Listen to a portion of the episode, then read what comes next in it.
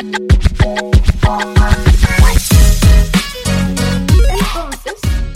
ahora comienza el bloque número 2. Vale, patita. Bueno, hoy día me tocó a mí presentar un caso y eh, escucha, los voy a excepcionar a los que esperaban que hablara cosas paranormales. No conté nada que valiera la pena. No. Lo siento. Pero vamos a hablar de un caso que, para variar, no tiene culpable. Así que Ah. como la misma onda. ¿Ya? Em, hoy día. Ah, y lo otro que iba a decir, que también pensé en este caso como de Halloween. Mm, ¿Ya? Pero de ahí les voy a decir por qué. Ya. Hoy día vamos a hablar del asesinato de Catherine Sesnick. ¿Qué suena, Javita? ¿Qué? Puede que ¿Y si sí. te digo la hermana Catherine Sesnick? Ay, Ah, Gracias, weona, ¿por qué me hiciste este daño que yo no lo voy a poder superar nunca? Ay, es que si alguien no ha visto The Keepers, por Si no ha visto favor, The no lo Keepers, vea. Vean. Ay, weona, qué Si no, yo le voy a contar el, des- el resumen. dijo que no la viera. No, sí, No la veas, cosas Claudia, peores. porque Cosas peores. Mi, Ay. mi vida. Vida, ¿cómo se llama? No, la, de la foto. No, esa weá no la vean. Así la vi. Terrible esa weá no la vean. Y el, el otro que no hay que ver es Justicia para el Pequeño Gabriel. También lo vi. terrible. No. En fin, hoy día entonces vamos a hablar de el asesinato de la hermana Catherine Sesnick y pensé en este caso, uno porque a mí siempre me ha gustado desde que lo descubrí cuando salió el documental y lo otro porque yo siempre para Halloween quise disfrazarme monja y mi mamá me dio Ay, qué permiso, terrible, weón. weona, qué miedo. Loca. así que Una vez para Halloween, ¿eh? sí, en mi pega, mi jefa, y tú cachai que yo le tengo miedo a las mujeres con autoridad sobre mí. Estaba con mi mami y toda la wea. Mi jefa y la, la directora de recursos humanos se disfrazaron de monja, ambas. Y yo voy pasando por un pasillo y miro hacia la derecha y las veo a las dos caminar así. Coche tu madre vestida de monja. Y a mí me da miedo las monjas porque Sí. siento que las monjas no caminan, flotan. Bueno, por. Weona, qué miedo. No, no, no, no. no. así que eso pues vamos a partir. Yo también Em, quiero ser parte de esta historia. En la, ca- cuando yo vivía en Varón, en la casa de, o sea, atrás de mi casa, había un convento. La dura, Así yo no que me yo- acuerdo. había supongo. Había, lo sacaron porque ahora están esos- hay unos departamentos al lado del Murialdo. Ah, Y ese ya, era un sí, con- era el convento sí, de las Carmelitas. Era un convento, ya me acordé, ya. ¿Y Entonces, ese, ese es el que ahora está en Boco? lo cambiaron. Sí, lo cambiaron, no me acuerdo dónde. Ahí donde estudiaste tú. Fue, fue No, bueno, porque moto. ahí para trasladarlas ¿Ah? tuvieron que trasladar el cementerio de ellas porque ya estaba todo ahí. po. Ah, tenían una cripta. Porque piensa, era, un terreno gigante. Nosotros nos tocó ir alguna vez por el colegio y tuvieron que sacar el cementerio de ellas. Yo encuentro que eso ya es súper cuático, Bueno, si lo pensáis. hubiese sido creepy que lo hubiesen dejado ahí también, pues. Bueno, no sé. Para no lo, sé. Claro, para la gente que está llegando después. Claro. todo eso era en mi patio. Cállate. Una wea. Cáchate. Y tú ahí, Por eso yo tenía tantas ganas de ser monja. Estábamos tan cerca. eso, eso, sí. A todo esto, mi mamá, Cerca la muerte. bueno, no le he escuchado decírselo ahora, pero siempre decía que cuando mi papá se muriera iba a ser monja. Un poco tarde. No sé, mamá, no te creo mucho. Mentirosa. Jime. Di la verdad, Rosa. Di la verdad, mamá, por favor. Ya. Ahora sí. va. Eh, ahora sí, ya vamos a partir entonces con este caso. Eh, Catherine Sesnick nació el 17 de noviembre de 1942 en Lawrenceville, Pensilvania. Era hija de un matrimonio católico, tenía tres hermanos, siendo ella la mayor de estos. Estudió en una escuela católica de San Agustín que estaba a cargo de las hermanas de Notre Dame, de estas monjitas. Después de graduarse de la secundaria, a los 18 años, ella se trasladó a Baltimore, donde ingresó a la Escuela de Hermanas de Notre Dame en 1960 para hacerse monja. Sesnick era profesora de lengua inglesa y teatro. También hacía clases de guitarra. Si bien ella estaba en proceso de ser monja, o sea, estaba con sus votos temporales, le otorgaron un permiso especial para poder vivir como civil, ¿ya? Y ahí poder hacer clases. Así es como llegó entonces a hacer clases a la escuela secundaria católica Arzobispo Seaton Hugh. Eh, sus alumnas la describen que tenía un espíritu muy compasivo, era muy amable y que podía ser tú misma con ella. Vamos directo al grano. El 7 de noviembre de 1969, ese día Katy fue a la escuela y después volvió a su casa. Eh, ella arrendaba un departamento, como les digo, ella tiene, tenía como un permiso para poder eh, vivir como esta vida de civil, ¿ya? Porque no estaba en el convento. Y ella arrendaba un departamento con otra monja que también tenía este permiso, que era Russell Phillips. Entonces eran roomies. Eh, estas monjas entonces dejaron la orden y de manera temporal para ser maestras y arrendaban un departamento en North Penn Road al sureste de Baltimore. Eh, eran muy amigas con esta hermana Russell, pero Katy era como más, más alegre, más extrovertida que, que Russell. Volviendo a la historia, ese día dejó el departamento alrededor de las 7 a 8 pm, no, no hay mucha claridad, y me llama la atención que salió muy tarde, eh, y estamos hablando de los 60. Yo siento que Estados Unidos como que cierra todo temprano, ¿no? Idea mía. Depende del ¿La estado, ciudad? pero igual si, si lo pensáis como que entre las 7 y las 8 está súper oscuro en noviembre. En Baltimore, no sé si estaba nevando ese día, pero eh, Baltimore es un estado donde hace más frío. Eh, está en el, si no me equivoco, está en el Midwest.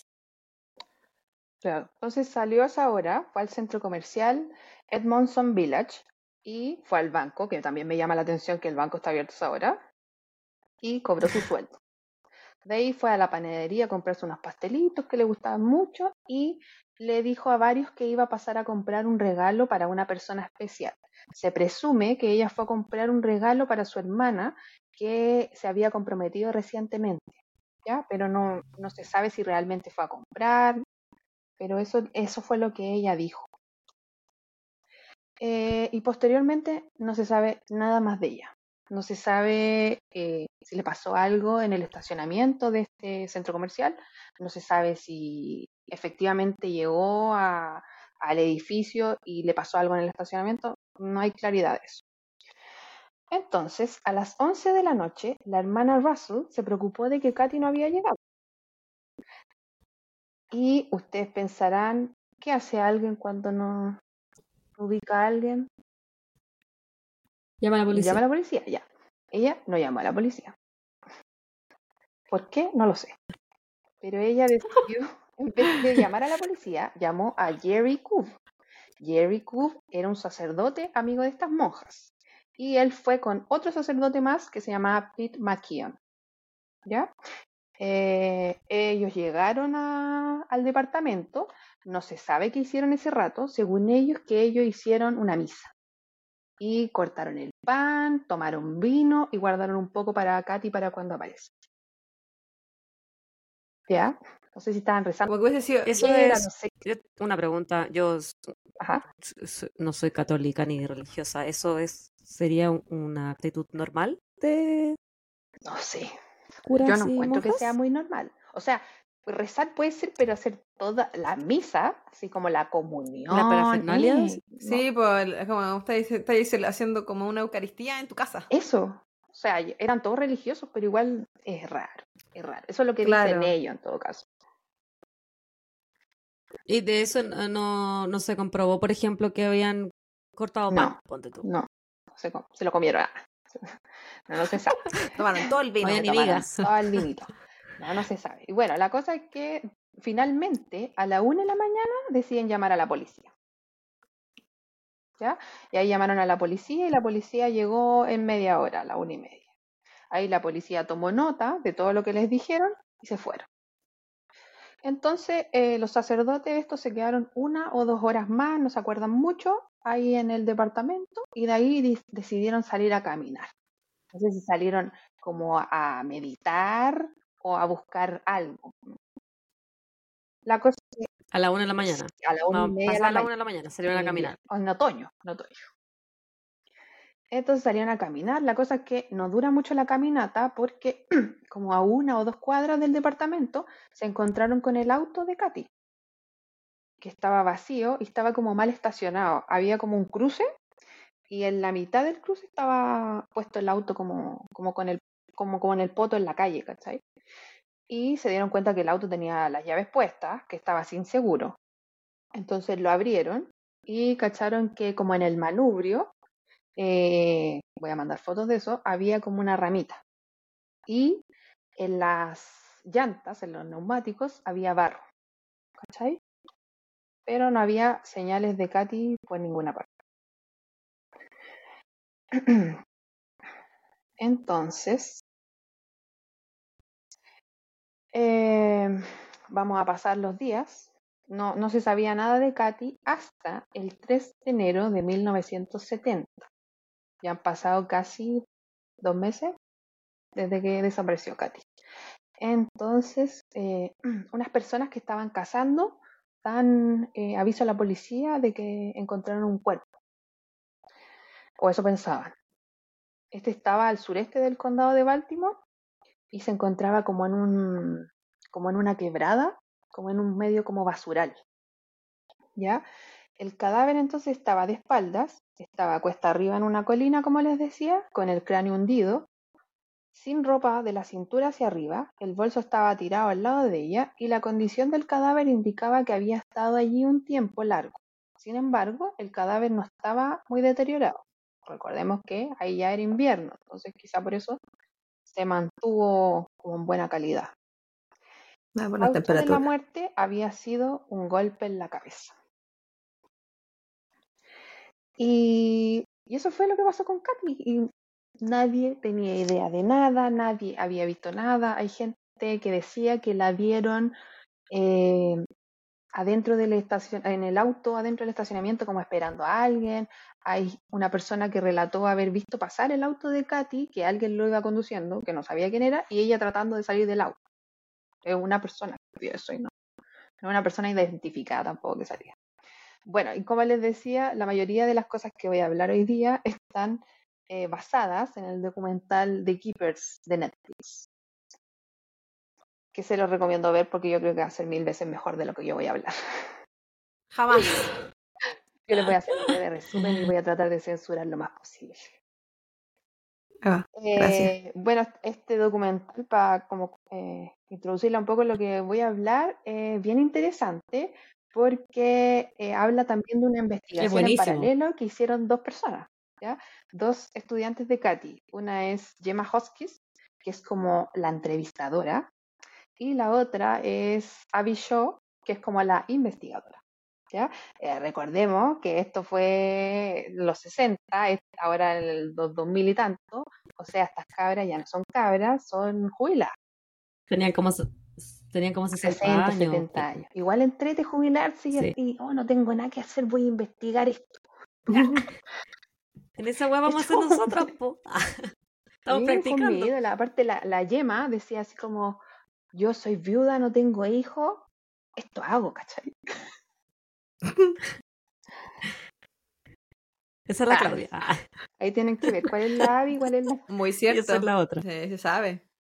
Solo porque no Oh. tiene hijos. Voy a hidratar mis labios. Ya. Solo papitos. Eh, entonces, Que trata a tus papitos. eh, entonces, años después, aparece Jane Doe. Para los que no saben, porque yo lo descubrí hace un par de años nomás, que los gringos le ponen a la gente que no quiere dar su identidad Jane Doe a las mujeres y a los hombres John Doe. Y están los Jaden Doe. Está la Jane más también, que también va a salir acá. La, eh, eh, la, eh, la- Sí. sí. Creativos los gringos. Aquí le pondríamos Juanito Pérez. Sí. Es parecido, En, igual. eso- en, en Chile sería como un NA o un Ah, NN. claro. Juanito Pérez. Entonces, la cosa es que aparece esta Jane Doe, que eh, ella, bueno, en la vida real y en el documental, ella da su identidad y ella se llama Jean Winner. Jean Winner, entonces, A mejor el primer nombre. No, si no es de Winner, es como con E, Winner. Ah, de ahí se los mando. Era un estudiante de este colegio que les decía, el arzobispo Q. Eh, ah, que a todo esto no les dije que este eh, colegio dependía de la arquidiócesis de Baltimore. Ya era un colegio católico. Quiero decir que yo también estudié en un colegio católico, pero yo estudié en uno de curas, no de monjas. Y También de curas. Sí, y quiero decir, quiero traer un, un, un- un chiste que dice Copano, que quizás va a ser medio desubicado, pero es como para ejemplificar la, la crudeza de la cuestión, que no sé si lo escucharon, que decía que él fue a un colegio católico y el papá fue a reclamar porque nadie lo había violado. horrible, horrible lo que dijo, pero, pero es como una manera eh, bien humor negro de ver la- lo triste de estas weas, lo, lo, lo común que son. Eh, Si hay una weá que a mí me perturba, es el poder de la Iglesia Católica y la, la forma que tienen de no pagar por el encubrimiento a la pedofilia sistemática que hay en la Iglesia Católica. no te adelantes, chiquitita, no te adelantes. Yo lo vamos a desarrollar. Esa idea, Chicoleteta. manténla ahí, manténla ahí. Ya. Eh, Q, esta escuela que les digo yo, que yo presumo que es una escuela privada porque ocupan eh, uniforme y esas cosas, eh, Sí, sí, era sí, una escuela es. secundaria, una high school, como diría la, la doctora esta, la de caso cerrado. Muy prestigiosa y era dirigida por monjas. Era muy estricta y también era, mm, era como decían las alumnas que todas querían entrar, así como que era muy moderna, propiciaba harto como lo deportivo, como que era la elite de la elite. Prestigioso. Sí, prestigiosa. Era de puras mujeres, a todo esto. Y bueno, si bien era manejada por monjas, había también sacerdotes, o curas que le diríamos aquí. Y uno de estos era. Joseph Mask. Él era el capellán de la escuela y también había otro sacerdote eh, que se llamaba Neil Magnus. Recuerden estos nombres. Entonces Jane cuenta que ella iba en su freshman year, me da risa esa wea, en su primer año de, Su primer de año secundaria. de, de la media. Eh, eso es como primero medio, ¿no? Estoy Sí. mal. Ya, Ujú, ya. primero ¿Qué medio. edad tenés tú? Primero medio, 14, 15, por ahí. 15. 14, Más o 15. menos, ya. Ya, ella tenía sus 14, 15 añitos y ella decía que se sentía muy culpable de que cuando ella era más pequeña un tío había abusado sexualmente de ella. Y ella no, no le había dicho a nadie, a sus papás, ¿cachai? Como que la típica de la víctima que, que se siente que es culpa de ella. Claro. Y aparte que era una niña, pues, entonces no, no cachaba nada. Entonces, eh, la cosa es que ella decide ir a confesarse y le cuenta esto al sacerdote de este abuso sexual y que ella se siente culpable. Y el sacerdote que la estaba confesando era Neil Magnus, que les decía. Y él le dijo, eh, ¿puedo verte? ¿Cuál es tu nombre? Y ella le dijo. Y él le dijo, "Mm, no sé si Dios pueda perdonarte. Voy a tener que rezar más por esto. Nos vamos a volver a ver. ¿Ya? Y pasaron las semanas entonces y un día este eh, padre Magnus, no, le digamos padre estos hueones, Magnus eh, le dijo que quería verla en su oficina. Y ahí él le dijo que era tan mala que iba a pasar un tiempo largo hasta saber verdaderamente si Dios la iba a perdonar. Y que si ella se vaciaba de todos esos pe- pensamientos tan pecaminosos que tenía, eso haría espacio para que Dios pudiera llenarse con el Espíritu, o sea, para que ella pudiera llenarse con el Espíritu Santo y para que finalmente pudiera ser perdonada. Entonces él comenzó a hacerle unas cosas que según él eran sacramentales. Ahora quiero decir que voy a decir algo medio gráfico, así que la gente sensible puede adelantarlo. Ustedes no cagaron. ¿Y yo cómo lo puedo Cagaron. adelantar? Porque yo me acuerdo de esta parte, buena. Entonces ella decía que eh, él eyaculó sobre ella y eso era como la Eucaristía. Y con esta eyaculación él hacía crucifijos sobre ella. También decía que su eyaculación era sagrada y que debía tragarla. No vamos a decir nada. Estas eran Esos son tan enfermos. sí, estas eran entonces sesiones de terapia. Eh, otro día la mandan a llamar de nuevo y esta vez no estaba solo Magnus, estaba Maskel, que era como les dije el capellán. Y apenas entra, Maskel le empieza a decir que ella era una prostituta. Y ella la verdad es que iba a la oficina, ella no quería ir, pero sentía que debía estar ahí para ser buena persona, para que Dios la perdonara, ¿cachai? Porque eso le decían ellos. Eh, otro día fue y estaba Maskel solo y estaba muy enojado. Entonces, según él, que le dijo que estaba muy enojado porque ella no estaba mejorando. Y después procedió a violarla. Todo esto con fines sacramentales. Bueno, con respecto a Maskel, no vamos a ahondar mucho, porque es un conche su madre, pero decir que era descendiente de irlandeses, era un hombre muy poderoso, con muchas influencias y que también infundía mucho temor. Su hermano era policía y eh, él era capellán de la policía, era capellán de las fuerzas aéreas y no me acuerdo de qué más. Eh, en Kew, la escuela, él era el capellán y además era consejero escolar. Y porque tenía estudios en psicología. O sea, imagínense más encima. Siempre se veía entrar y salir muchas chicas de su oficina. Eso cualquiera diría que es extraño, pero las mismas chicas decían que si uno quería fumar o tomarse un copetito, alguna cosa, podía hacerlo tranquilamente en la oficina de él. Eh, vamos a volver a Jean. ¿En qué eh, grado está un capellán? Por ejemplo, eh, está el sacerdote y arriba de eso está el capellán. ¿Y cuál es el orden? ¿Cachan o no? Sabéis que yo no cacho mucho las jerarquías, pero pero yo por lo, por lo de la historia siento que, que era como el de más rango alto dentro de los sacerdotes de la del colegio y bueno, en este caso como decían de la policía, porque antes era realmente importante lo que decía la iglesia, pues ahora. Sí. Sí, Vale, pues. Ya, entonces No había volvemos- separación del Estado con la iglesia. No, pues, no. Yo, yo eso que imagínate que no estamos hablando hace tanto, a los 60. Y Baltimore es una ciudad súper corrupta. O era, al menos. Eso, eso decía en el documental, que Baltimore era una ciudad súper católica. Y tenía problemas con los policías, po. Había revueltas y toda la weá.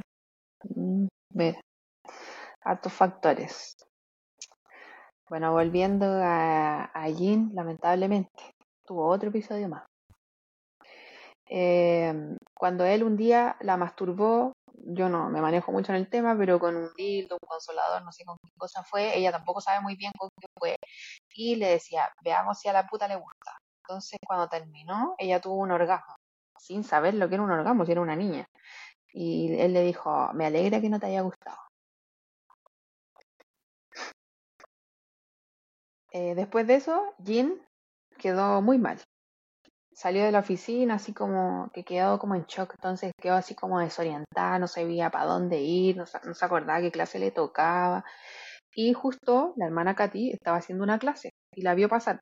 Entonces cachó que estaba como desorientada y dejó como la clase así como un poco botada y salió a verla. Y le dice, ¿qué clase le tocaba? Y ella le dice, no sé, no sé dónde debería estar. Entonces, eh, Katy fue a preguntarle a otra profe dónde debería estar Jean y le dijo, no, debería estar en la clase contigo, Katy. Ah, ya, entonces ella la acompañó, así como, "Ay, aquí tienes que estar tú y la... Eh, varias alumnas entonces refieren que la hermana Katy era su maestra favorita, que te podía acercar a ella sin problemas. Era una persona que inspiraba confianza, tenía mucha energía, era muy optimista y feliz, era muy bonita por dentro y por fuera. Como decían, sobre todo, una mujer muy compasiva. Y como dicen siempre, no me acuerdo el dicho, pero siempre como a los buenos ahí les, les pasan cosas, oye. Sí. Bueno, nunca ganan. Nunca Respondiendo a la, a la pregunta de la Javi, eh, un capellán es un sacerdote encargado de una tarea específica en alguna institución que no sea la parroquia. Entonces puede ser un sacerdote Ah. que trabaja en una cárcel y un capellán, en un colegio es un capellán. Y ahora si se va al orden de la jerarquía de la Iglesia Católica, están los laicos y consagrados, después vienen los diáconos, presbíteros, arzobispo y obispos, cardenales y papas. Entonces, sigue siendo, entre comillas, uno de los rangos más bajos dentro de Ujú. la jerarquía Pero en católica. el lugar que pero- estaba era claro, un- pero era encargado pero es una autoridad como- en el lugar donde Eh, tiene poder. eh, Claro, porque tiene una labor específica. Sí. Eh, bueno, Maskell cuando llamaba a las alumnas para que fueran a su oficina, porque no era solo Jean, eran varias, las llamaba por el altavoz. Y decía, por ejemplo, Juanita Pérez, presentarse en mi oficina inmediatamente. Y todas tenían miedo cuando pasaba esto. Un día, para variar, llamó a Jean a su oficina y eh, la, justo se encontró en el pasillo con la hermana Katy y la vio que estaba entrando al- a la oficina de Maskell y le dijo así como, uy, Jean no sabía que tú necesitabas de estos servicios, como el loco era orientador. Y ella como que no le dijo nada y justo sale Maskell y entonces la Katy como que lo increpa, así le dice, oye, yo no sabía que ella necesitaba estos servicios. Y él le dice, sí, han sido muy efectivos. Y quedó así como, como te estoy mirando, así. Ujú. ¿Cachai? Y Jean cuenta que esto duró más de un año, entonces en su segundo año ya, eh, cuando a ella la llamaba a la oficina para abusarla, porque siempre era para eso, eh, Maskell ya no estaba solo. A veces habían policías, habían a veces otros curas. Ella refiere que había a veces un cura que se referían a él, hermano Bob, pero no tiene idea quién era y decía que él era súper violento. También que había civiles. Y como dijimos anteriormente, eh, o sea, dije, Jean era hija de policía, entonces imagina tener, tener que hacer algo de connotación sexual con, con- con un policía Era como y trata todo de lo otro que menores. hablamos. Y eran menores, claro, era una niña. Era una trata de personas, finalmente. Sí. Eh, una otra alumna, un día después de clase de guitarra, le dijo a Katy que Maskell no era muy religioso. Estamos hablando de otra alumna abusada. Y que se ponía muy físico en su oficina. Y la Katy como que se hizo la loca, pero su casa, su cara, perdón, decía como que, como que ella sabía a lo que se refería. Eh, aquí puse Maskell, era capellán del Departamento de Policía, de la Guardia Aérea Nacional, de la Policía Estatal de Maryland. Y aparte tenía este contacto que era su hermano que trabajaba en la policía. Entonces Maskell tenía mucha protección, mucho poder y, y con esto, y aparte generaba más poder porque él eh, facilitaba a las alumnas a otros hombres. ¿sabes? Entonces, Trata. terrible. Él siempre andaba con una pistola, cosa muy rara en un cura. Eh, un día amenazó a Jim diciéndole que eh, a su padre no le gustaría que supieran que su hija se andaba prostituyendo, porque él siempre la trataba de prostituta, de puta, y le puso la pistola sin balas en la sien y apretó el gatillo y le dijo, tu padre haría lo mismo si supiera lo que tú ahí haciendo, pero con balas adentro. Él además conocía muy bien a las familias de la escuela, entonces se aprovechaba de eso, porque manejaba mucha información. Entonces él también ya cuando averiguaba que alguna alumna había sido abusada, no en el contexto de la escuela, sino que afuera, esa generalmente era su víctima. Había una alumna, Lil Hughes, que él le dio un trabajo y le pagaba, ¿cachai? Y que era le dijo que necesitaba de toda su confianza. Y era que transcribiera sus sesiones de psicología. Recordemos que él era consejero escolar y era psicólogo. Y esta cabra lo que dice es que la mayoría de las cosas que escribía eran de connotación sexual. Involucraba incesto, zoofilia, niñas teniendo sexo grupal, enfermedades venéreas, etc. Y estamos hablando que él hablaba solo de las cabras del colegio, de esos puros temas. Muchos registros que escribió también eran de idas al ginecólogo, que más que él llevaba a las alumnas al ginecólogo. Que después vamos, vamos a ir con eso. ¿Era un internado? No, no, Mm. no. Pero No, después no lo vamos a hablar de, de ese tema.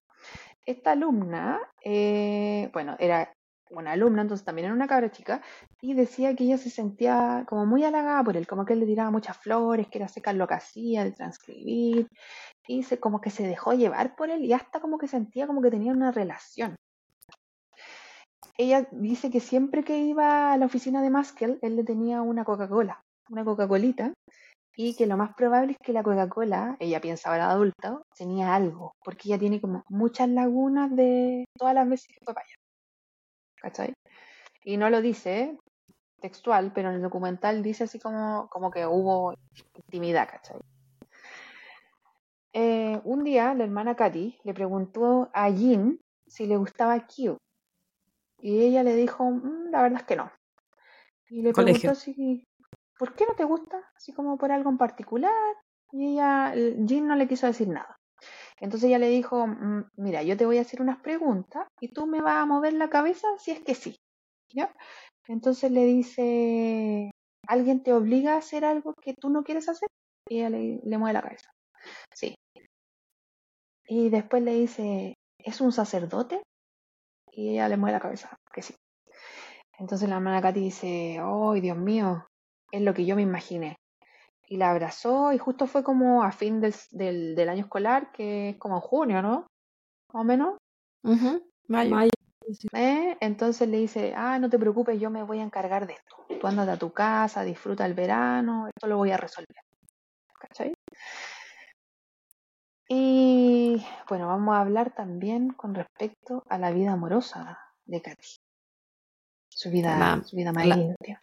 La amiga se estaba metiendo en el terreno donde no debía meterse finalmente. ¿no?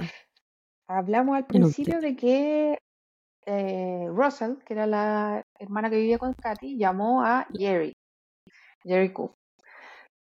Eh, Jerry Goof con Katy eran muy amigos. Entonces dicen que, bueno, él era Él era sacerdote. ¿Ah? Él era sacerdote. Él era sacerdote y ella era monja. Que fue a eh, hacer la misa cuando esta galla se desapareció. En el departamento. Eso, que partió el pancito, el vinito. Y ellos desde que se conocieron se mandaban cartas. Recordemos que no había WhatsApp, no sé si habría teléfono, no me acuerdo. Entonces se mandaban cartitas y estas cartitas eran medias de, de amor. Y entonces ellos dos enfrentaban como una encrucijada, porque Jerry eh, ya le quedaba un año más o menos para ordenarse como sacerdote y eh, a Katy ya se le iban a acabar los votos temporales. Y después pasan los perpetuos, que es cuando ya eres monja definitiva. Entonces, según él, esto es basado en lo que dice él, un día le dijo a ella que él iba a renunciar, que iba a renunciar a ser sacerdote y que le iba a pedir matrimonio. Y, pero ella lo rechazó. Le dijo, no, no, tu destino es ser cura, mi destino es ser monja. No hablé weas, ¿cachai?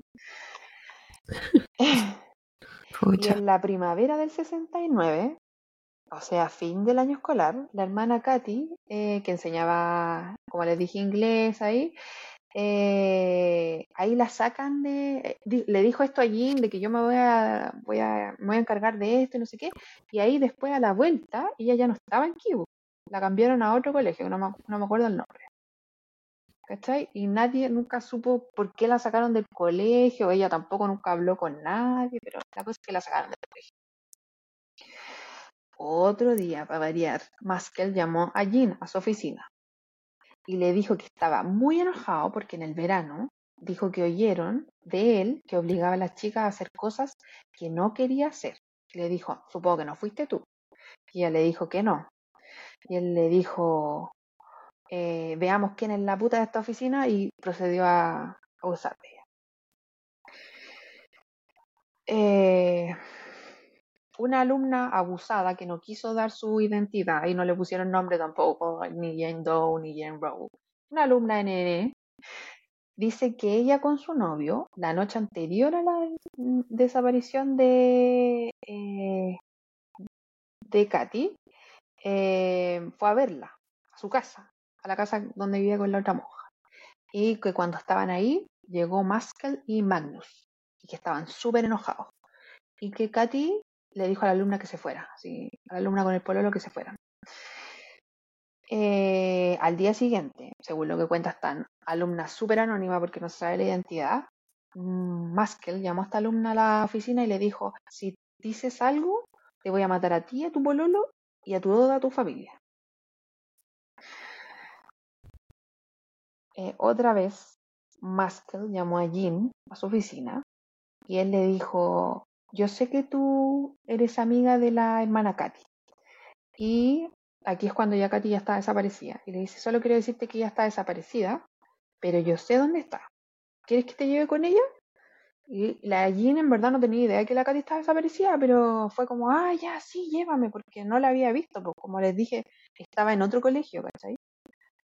Entonces eh, se fueron en un auto para allá y se bajan. Co- como que no tenía idea dónde estaba. Recordemos que es una niña. Y mm, la cosa que se estacionaron como en un sitio eriazo, ¿se acuerda ella? Que había pasto y tierra y el cura le dice así como, es por acá. Y le da como la pasada y ella pasa y había como un montículo de tierra. Y ahí ella se arrodilló y supo que era ella. Y la vio. Dijo que tenía gusanos en la cara y ella se tra- trató como de sacárselos, ¿cachai? Y por detrás se acerca Maskell y le dice, ¿ves lo que pasa cuando hablas mal de la gente? Jean dice que cuando ella eh, finalmente se graduó de la escuela, olvidó todos estos recuerdos. No, yo no soy psicóloga, no soy psiquiatra, no sé qué nombre tendrá eso. La cosa es que ella como que cruzó el umbral del colegio, borrón y cuenta nueva, nunca más se acordó de lo que le pasó. ¿Cachai? Tampoco supuestamente hubo ninguna información pública de los abusos que ocurrían en Cube hasta 1994, que fue que apareció Jane Doe, o sea, Jean. Jean, en 1992, a sus 38 años, o sea, como, como 20 años después de salir del colegio, ¿no? No, Más o menos. 20 años. Eh, se encuentra con una ex compañera de Cube, que era una, una corredora de propiedades. Justo ella estaba tratando de comprar una propiedad y se la encuentra y le dice, ah, tú iba- ibas en Cube. Oye, nunca has ido a la junta. Le dice, no, que no, no me gustan. Y ahí se quedó como con la cuestión pasada, así como, ¿por qué no me gusta ir a la junta? Y ahí como que empezó a tener como, como unos vagos recuerdos, pero así como cortados, ¿cachai?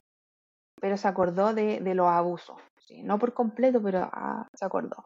Entonces ella, eh, Jean era muy religiosa, súper religiosa, como que ella estudió algo así como religiosa, no sé si profe religión o como para ser como acólito en la misa, no me acuerdo, pero ella estudió algo así como que era muy, muy religiosa.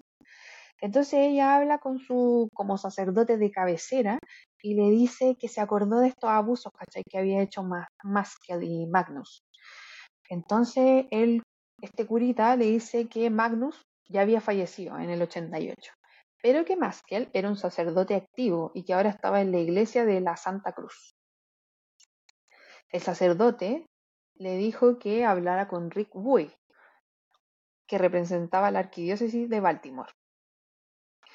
Ella fue a hablar con él, él fue muy amable y él le dijo que era la primera persona que se, que se quejaba de algo así de Maskell, que nu- nunca nadie había dicho nada de él. Oye, puede ser el- cierto, porque la gente no hablaba. ¿Puede ser? ¿Puede ser? Un break para hidratar mis labios. Qué cuática la historia. No, Brigia. Pero, Hermana, se no terminó. ¿sabes qué es lo más triste? No es, que no me- terminó, no- na- sí. es que nada me sorprende. No, no. Creo Terrible. que esa es la peor parte. Lamentablemente. Es lo más triste. Que nada te sorprenda en esa wea. Y me da una rabia, weona. No, sí es Me terrible. da la tanta rabia que estos weones tienen tanta impunidad. Eh, ya. En 1967, Maskell es transferido desde la parroquia de San Clemente a la escuela de secundaria Q, donde estuvo hasta el 75. ¿Qué? Y ahí supuestamente lo sacaron porque la directora, que era una monja, comenzó a recibir quejas de los padres. No, no especifican qué tipo de quejas, pero ahí lo ¿De los padres apoderados de los o de los padres sacerdotes? Eh, sí. Desde el 75 al 80 lo designaron a trabajar en la división de escuelas de la arquidiócesis. No se sabe bien dónde, como que no hay claridad qué hizo en ese rato, pero estaba todavía como en la arquidiócesis. ¿cachai? Y en el 80 lo mandaron a la iglesia de la Anunciación hasta el 82. Y desde el 82 al 92 estuvo en la iglesia de la Santa Cruz. El 92 fue cuando Jean comenzó a tener como estos recuerdos. Jean posteriormente tuvo una segunda reunión con Rick Boyd, que recordemos era eh, una persona importante en la arquidiócesis de Baltimore. Y esta segunda vez que va, él no está solo, él está con su abogada. Y él le dice, ¿sabes qué? Eh, búscate un abogado. Porque más que a lo mejor te puede demandar por lo que tú estás diciendo. Así que la misma arquidiócesis le dijo, oye, pero nosotros te podemos poner un abogado. Y este abogado se llamaba Steve Tully. Y la misma iglesia le pagaba los honorarios. Así que todo bien. Le hizo la arquidiócesis hacer una declaración, cosa que fue muy terrible para Jean porque obviamente tuvo que recordar todas estas cuestiones terribles. La revictimización. Exactamente. Y después de que hace la declaración, la arquidiócesis le dice, ¿sabes qué? Nosotros para realmente acusar a este gallo necesitamos que alguien corrobore esta historia. Entonces, necesitamos que tú nos des el nombre de otra persona o que corrobore tu historia o que sea otra víctima. Eh, y ella siempre dijo que no, ¿cachai? Porque, uno, porque ni, no conocía a nadie, pero decía que aunque conociera a alguien, no lo iba a hacer pasar ni cagando por lo que ella estaba pasando. Y me imagino también la vergüenza Claro, que ella debe haber sentido al contar o, o se- que iba a sentir si la gente se enteraba de lo que ella había pasado. sí. Sí, que ponen mucho prejuicio, muchas cuestiones. Aparte, que en los 90 le todavía estar en po. contra de la iglesia era terrible, pues. ¿Quién era el culpable? sí, La, per- y- la persona, la, la víctima no era víctima, era culpable, era provocador, Exactamente. era Tú mentiroso. estás inventando esto de un hombre santo, claro. ¿Qué representante de quieres Dios. conseguir? Y, y el si es que algo llegó a pasar, fue culpa tuya, porque Claro. tú hiciste algo para que eso pasara. claro, y como ellos como mismos decían, pues tú eres la prostituta, tú eres la puta. Sí, pues. Lo intentaste seducir, Claro, culpa tuya. el hombre es débil, la carne es débil. Claro. Qué Eh, en octubre del 92, tras las acusaciones de Jane Doe, la iglesia manda a Maskell al Instituto de Vida en Connecticut. Y ahí estuvo hasta el 93. Lo mandaron como a hospitalizarse, a rehabilitarse. ¿ya? Eh, decía ahí en el documental que la, que como el- la gente que trabajaba ahí en el Instituto de Vida, eh, la idea del Instituto de Vida era como rehabilitar personas así como que estaban muy estresadas, ¿cachai? Como que estaban como, como quemados con la pega, así como el burnout. Esa, esa era la idea de- del Instituto de Vida. La cosa es que la iglesia no mandaba ningún expediente ni decía el motivo por el que estaban los... Mandaban, mandaban muchos sacerdotes y no, no decían por qué lo mandaban. Y eh, eh, un médico decía que le preguntaba así al, al cura, así como, "¿Por- ¿tú por qué estás aquí? No, porque tuve sexo con una niña de di- 14 años. Y era como, tú no puedes estar aquí por eso, tú tienes que estar en la cárcel. ¿A dónde mandaron a Caradima? No sé, ¿dónde lo mandaron Era- de Julio? Era como un hogar, po. La misma de onda, cuidado. la A misma onda. Santiago, ¿o no? Sí. La iglesia siempre haciendo la suya, po. El, Sí, sí. No, no era Era Caradima. Este, el gallo que estaba con el caso que yo hablé del niño del sur. ¿Te Ah, el acuerdas de esa, Randy. esa aparición? No, pero si ¿cómo a? Caradima, a Caradima también lo mandaron como a un hogar de cuidado. Este lo- el que- ese cabro del sur lo Al mandaron a del- al Santiago. gallo pelado. Sí, siempre Pero si la iglesia mismo. siempre, siempre ha hecho la misma Siempre mierda, que los va cambiando wea. de colegio, los va cambiando de ciudad. Yo me acuerdo que el, el colegio donde yo estuve eh, hubo un... que fue mucho, yo era muy chica, no sé, de los rumores se decía que lo habían mandado a Roma. A otros lo habían mandado a Argentina. Pero también sé que trasladaban porque no podían quedarse mucho tiempo. Entonces, de repente, cuando habían traslado, era, ¿este lo están trasladando porque se está hablando o lo están trasladando porque le toca traslado? Y siempre había esa cuestión de... de dudas. En este caso el tuyo no. Lo que estás contando tú, no. No, No, No. no había dudas. el mismo cura lo dijo, pero bueno. Ya, eh, Jean entonces tiene mierda. otra reunión con la arquidiócesis de Baltimore. Y ahí ya la Jean como que hacía unas sesiones como de mediación y como que iba teniendo un poco más de recuerdo. ¿Cachai? Eh, entonces ella, como le pidieron así como que corroborara la información, ella ya ah, se había acordado de más eh, como victimarios, como de más adultos que habían abusado de ella. Entonces ella llevó estos datos para, para mostrárselo a, a la arquidiócesis. La cosa es que a la arquidiócesis no le gustó nada esta cuestión. porque ellos querían nombres de víctimas, ¿cachai? No de victimarios.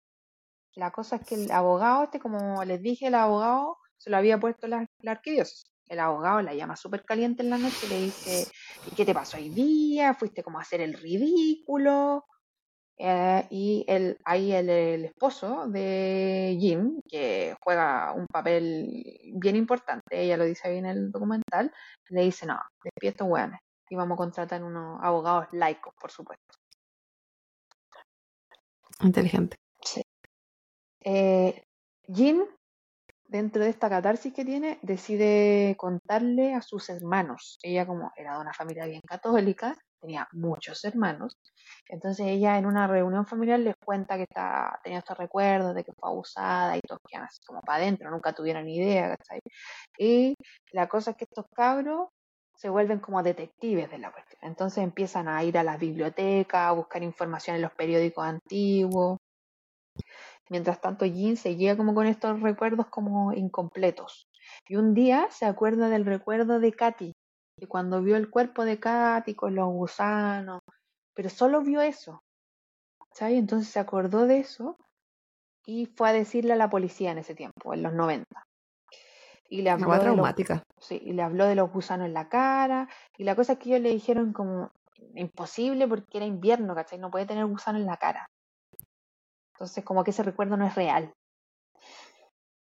Y, y fue bien terrible, ella lo cuenta en el documental, porque ella no se, solo se acordó al principio de verla, ver el cadáver, entonces decía, yo la maté, yo la maté, ¿cachai?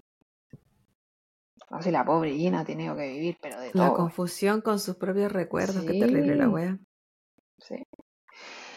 Volviendo más. Creo que en, ¿qué? en alguna parte ella también duda si es que ella la, la aplastó con una piedra. ¿O no? Siento que algo por ahí me acuerdo yo. Como que Porque sí ella dudaba de que ella la había matado. ella pensaba que ella la había matado, ¿cachai? No, no me acuerdo si decía que le había dado con la piedra, pero ella pensaba, yo la maté, ¿cachai? Eh, bueno, volviendo al Muscle, Zapoculeo. Mientras esto pasaba en el 93, él vuelve con una autorización para ejercer como sacerdote en otra iglesia, en San Agustín. ¿cachai? Los hermanos de Jen siguen con esta como investigación y deciden eh, conseguirse los datos como de la exalumna de Q. Y eh, es bien divertido porque van como, no sé si a Q específicamente para la arquidiócesis y piden como, oh, necesitamos todos los datos de la exalumna y le dicen, sí, por 10 dólares, ya, tome, 10 dólares. Y se consiguen todo como las direcciones de, de las exalumnas y mandan cartas. Onda, ¿has sabido tú de los abusos que ocurrieron en Q? Y la cosa es que Inteligente igual los Sí. hermanos, como eh, apañadores. Sí, súper apañadores. La cosa es que no les llegó una, sino que caleta de cartas. Y una de estas cartas era de Jane Rowe, que en el documental es Teresa Lancaster. Eh, ella llamó porque había un número de teléfono también. Eh, como que ella dice así como que leyó la cuestión y dijo, este es mi momento, he esperado tanto por esto. ¿Cachai? Y bueno, ella cu- cuenta su historia en el documental y dice que eh, un día su mamá le revisó la mochila cuando era chica y que encontró marihuana y una pipa. ¿Cachai? Entonces se enojaron mucho, recordemos que todos estos papás eran súper católicos. Y estuvo ahí como por mi culpa, por mi culpa, y dijo, ya, sabéis que lo mejor que puedo hacer es ir a hablar con Maskell. ¿Cachai? Y le La crianza culposa, Sí, weona, qué terrible sí. esa wea. Entonces fue a hablar con Maskell y le contó esta cuestión, mi mamá me pilló esta cuestión, eh, pucha, se enojaron mucho, usted podría hablar con mis papás como para que no, no piensen que yo soy mala, si fue una tontera. Y la cosa es que ahí partieron los abusos. Ana, ¿qué, Eh, qué wea más inteligente de parte de la Iglesia Católica y que yo creo que de las religiones en general, eh, de trabajar la culpa en la gente para adherirlos más y usarlos. La siento que porque algo tan innato de las personas es sentir culpa, es tan propio del ser humano y usar esa weá a favor de ellos, ya tanto sea a nivel como de la religión como tal, para la manipulación o para eh, trabajar a los eh, adherentes, como de la gente dentro de las mismas religiones que se aprovechan del poder que le entrega cierto fanatismo de las personas. Que las religiones parten de esa base, que todos somos pecadores, que hay que salvarnos del pecado y la weá. La, la- la Iglesia Católica. Sí, claro. El cristianismo tiene mucho que ver con el tema de la culpabilidad. Yo no sé mucho las otras porque no las, no, no las profeso ni las conozco mucho en profundidad, No, pero, por pero, en general, por lo menos las que se manejan aquí en Chile, por ejemplo, los evangélicos no pueden celebrar el cumpleaños, cristianismo, no pueden, cristianismo. no pueden bailar, a- no pueden bailar, o sea, ¿qué, qué estamos hablando? tema de la a los celebración. evangélicos Es que que, nos están escuchando, pero es medio absurdo la cuestión. cla- claro, que hay distintas corrientes de, del cristianismo. Entonces, Que me acuerdo, cada cual vive su culpabilidad, algunos en mayor o en menor medida, Claro. pero el trabajo de la culpabilidad es complejo.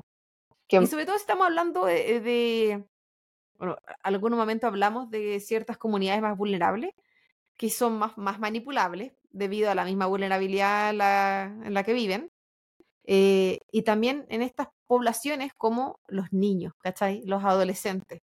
Es tan fácil a un adolescente hace- hacerlo sentir culpable como manejarlo con el tema de los papás, ¿cachai? La escolaridad, la sexualidad, toda esa weá, y es que es la weá de Edelweiss, po.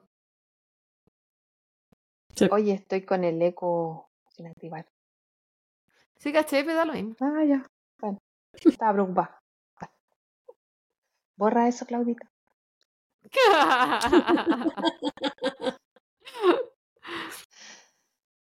Ya, seguimos.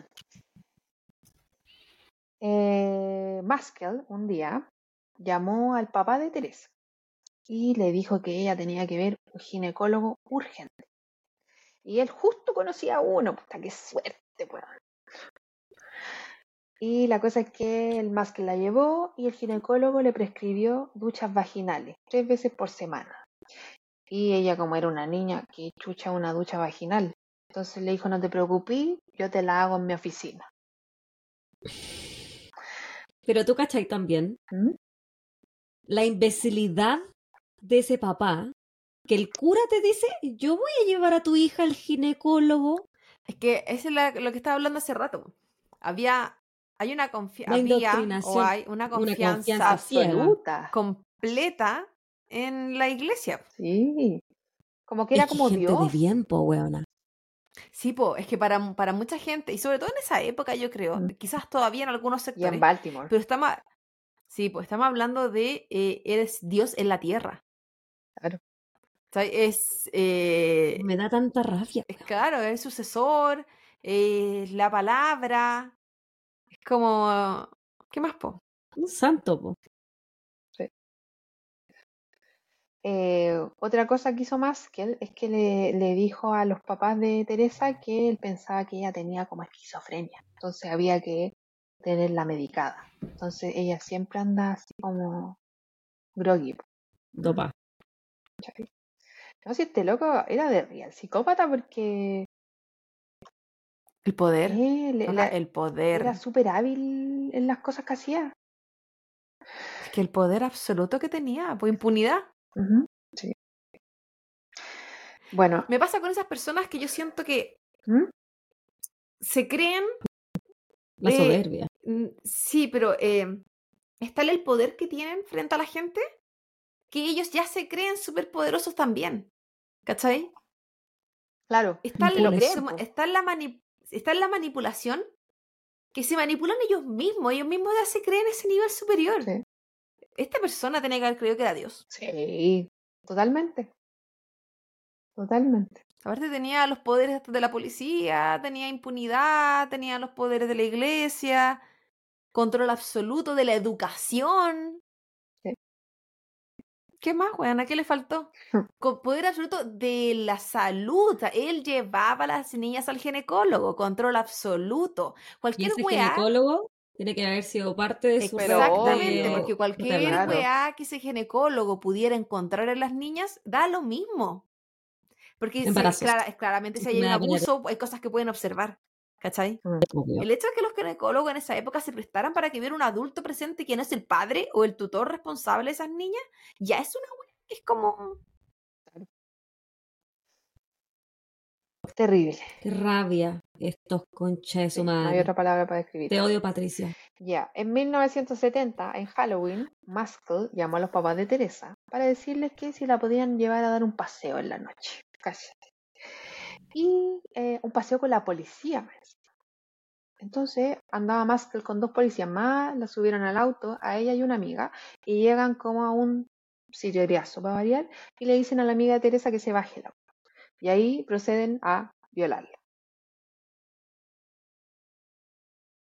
Todo mal.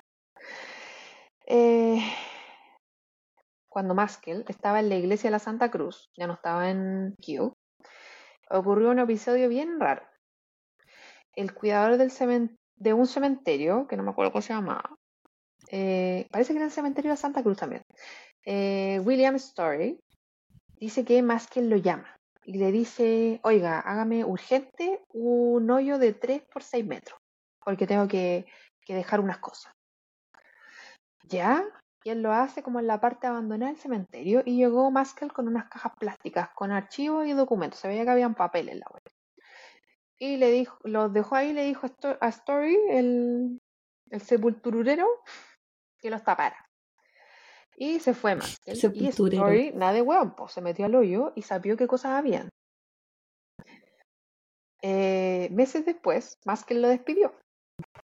La cosa que a Story se le cayó el cassette. Entonces, en agosto del 94, cuando apareció Jane Doe con esta denuncia, Story fue a hablar como extraoficialmente eh, o informalmente con un agente de la policía, que no quiso dar su nombre tampoco, sino que lo conocían como Deep Throat, garganta profunda. Y Qué nombre más qué sensual. nombre más sexy, ¿no? Y Sí. profesional. Sí, profesional. Sí. A no, a no ser que fuera un mago tragazable, yo siento que eso no aplica para ninguna otra profesión. como nombre de actriz ¿qué onda? Y Story Garganta entonces le cuenta a este oficial que más que le había enterrado unos archivos en el cementerio. En la garganta. En su garganta. que era muy profunda. Eh, la arquidiócesis dijo que yo no sabía nada de. ¿ah? Y eh, bueno, hicieron eh, eh, el hoyo con Deep Throat para ver qué había, qué documentos había. Y dice que habían fotos de adolescentes sin ropa, registros psicológicos, descripciones de alumnas de la, de la secundaria en específico. Había como cosas raras. Eh, Documento que inculpaban a los amigos. Sí. Eh, Deep Throat dice que eh, cuando él estaba en la policía recibieron varias denuncias al 94 después del testimonio de Jane, Doe, que por lo menos eran 100 mujeres, más o menos. Eh, finalmente las víctimas decidieron hacer una demanda contra Maskell.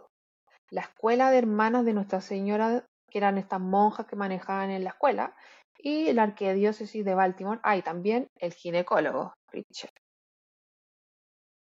¿También lo demandó? También lo demandaron por concha de su madre. Porque decían que él también se aprovechaba en las sesiones, como que hacía mucho examen mamario.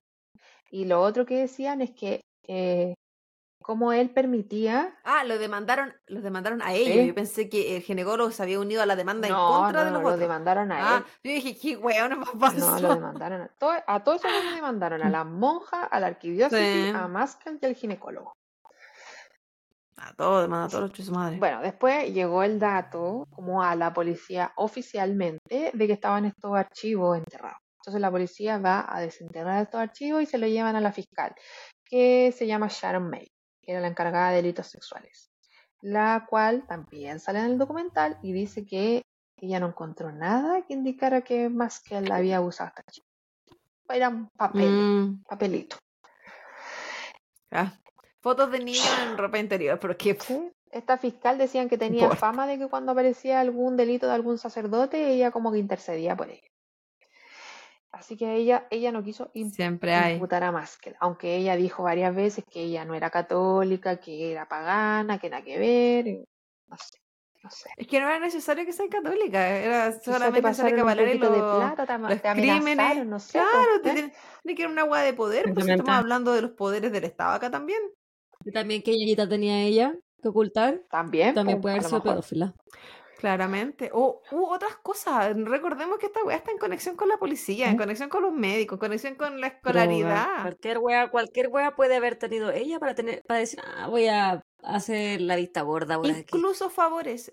Claro. Así como esto me va a servir a futuro. Sí, pues. Sí, po, no. para seguir escalando igual, pues para, Eh, po. para seguir Sí. escalando. Bueno, la policía después fue a revisar la oficina de Maskell en esta otra iglesia que ya estaba y Maskell ya se había llevado todo. No saben si le avisaron, lo más probable es que sí. Y de- como él después estaba en un hospital, como que no, no sé si hay alguna ley o no sé qué, pero ellos no podían entrevistarlo. Así que no hubo cómo hablar con él. Qué pena. ¿No ya se enfermó como Claro, Pinochet? eh, como esa onda. Sí, pues Hoy sí. Pinochet iba en mi colegio. Qué vergüenza. Qué vergüenza. No, Puta, ¿quién no iba Ese, tu colegio? ese colegio- aparte de, de ser de cura, ahora de No, Pinocho, ya va, mal ahí. ya va. Pero no, no le enseñaron a hablar, ¿sí? No, Se, se saltaron esa parte en el no, colegio. weón, no me enseñaron a hablar puro garabato nomás, por eso habla así. No, pues no a ti, weón, a Pinochet. A Pinochet, a Pinochet que habla así. Viejo, Julio. No ofendan a Ay, general. Ah, te caché. y que pensaban que éramos Si fachas. usted, De verdad que ¿por pensaban que éramos fachas. ¿Cómo? Porque decíamos carabineros. Ya. Los policías. Lo vamos a dejar ahí nomás, no vamos a decir nada. ya. Eh, a Jane Doe y a Jane Roe la hicieron hacer declaraciones, las cuales se las tomaba, no sé por qué, la defensa. Y le hacían preguntas muy capciosas, haciéndolas quedar de tontas o promiscuas. Algunas preguntas, por ejemplo, para ejemplificar, era así como, ¿usted se considera zorra? A veces.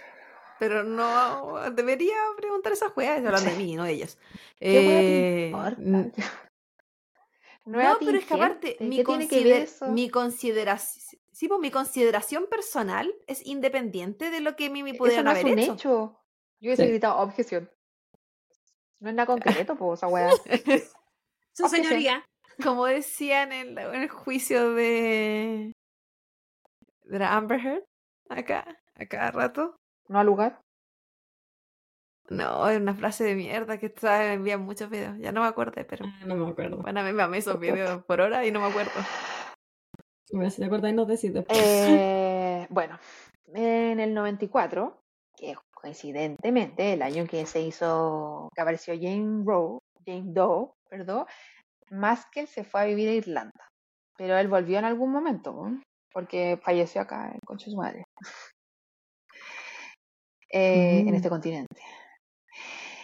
Ahora vamos a hablar de los recuerdos recuperados, ¿ya? Em, que es lo del tema de Jean, ¿ya? Volviendo a los recuerdos, posterior a la desaparición de Katy, Jen- Jean fue llamada de nuevo a la oficina de Maskell y ahí estaba el hermano Bob. Estamos volviendo al pasado. Y él le dice que él mató a la hermana Katy y que no quería hacerlo, pero que ella iba a ir a contarlo a la policía. Entonces ahí le dijo, por tu culpa, Katy está muerta. Esto fue en el 70. Maskell finalmente falleció en el 2001, bien joven, creo que tenía como sesenta y tanto. Qué bueno. Espero que haya sufrido. Sospechosos, vamos con eso. Porque estamos claros que fue Maskell, pero no sabemos si actuó solo, si fue el actor, in- el, Claro. el actor intelectual de la cuestión. Los sospechosos que hay. Eh, apareció una persona llamada Debbie John que dice que su tío, Edgar Davison, estaría involucrado en el, en el homicidio de la hermana Katy. Esto estamos hablando como en la actualidad, ¿ya? Acuérdense que todo esto yo que le estoy Ya. hablando es de la investigación que tiene Gemma y Abby, Claudia y Javi. Y Harry, por supuesto. Eh, dicen que eh, el 7 de noviembre, que fue ese día que desapareció Katy, eh, Edgar llegó a las nueve y media de la mañana con la camisa llena de sangre. Y la señora de él que así como, ¿por qué llegaste tan temprano? Si estáis como en la pega, ¿cachai? Y él le dice, no, es que me agarré con mi jefe porque no me quería pasar mi paycheck y le pegué en la nariz y le saqué la chucha. La señora quedó así como, como que no le creyó mucho. Y ese día en la noche, en las noticias ellos estaban viendo la tele, este matrimonio, Edgar con su señora, y dijeron que la hermana Katy estaba desaparecida. Y él, mientras veía la noticia, estaba como sonriendo. ¿cachai? Y mientras miraba la tele, le dijo a su señora, eh, para cuando encuentren el cadáver, va a ser invierno, va a quedar enterrada bajo la nieve. Edgar era un hombre de una vida complicada. Fue arrestado por robos de autos dos años después de que Katy fue asesinada. Y también se dice que varias veces lo vieron como intentando subir así cabras después del colegio al auto, cerca de donde vivía Katy. Pero no era de trigo muy limpio este cabro. La Navidad posterior a la Sí, desaparición de Katy, la esposa de Edgar dice que él le regaló un collar. Y este collar era bien raro porque tenía unas campanitas y tenía una piedrita verde. Yo no cacho mucho las piedritas, pero parece que a los gringos les gusta harto esa weá de las piedras de nacimiento. Entonces ella sí. dice, qué raro que me haya regalado una piedra verde porque mi piedra es roja. ¿Cachai? Aparte que ellos eran pobres, entonces no era como para andar comprando joyas, ¿cachai? Eh, bueno, ellos finalmente se separaron y todo, pero ella guardó el collar y todo. Eh, Porque él era medio violento también. No, no duraron mucho casados. Eh, recordemos que dicen que Katy fue a comprar un regalo, supuestamente para su hermana, que se había comprometido hace poco.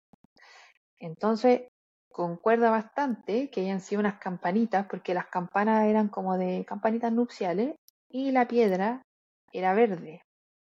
Y el prometido de la hermana estaba de cumpleaños en agosto y creo que esa es la piedra verde.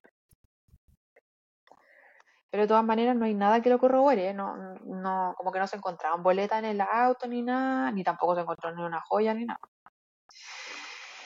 El segundo sospechoso, eh, otra mujer, la misma onda, Sharon Smith, dice que cree que su tío también estuvo involucrado en el homicidio.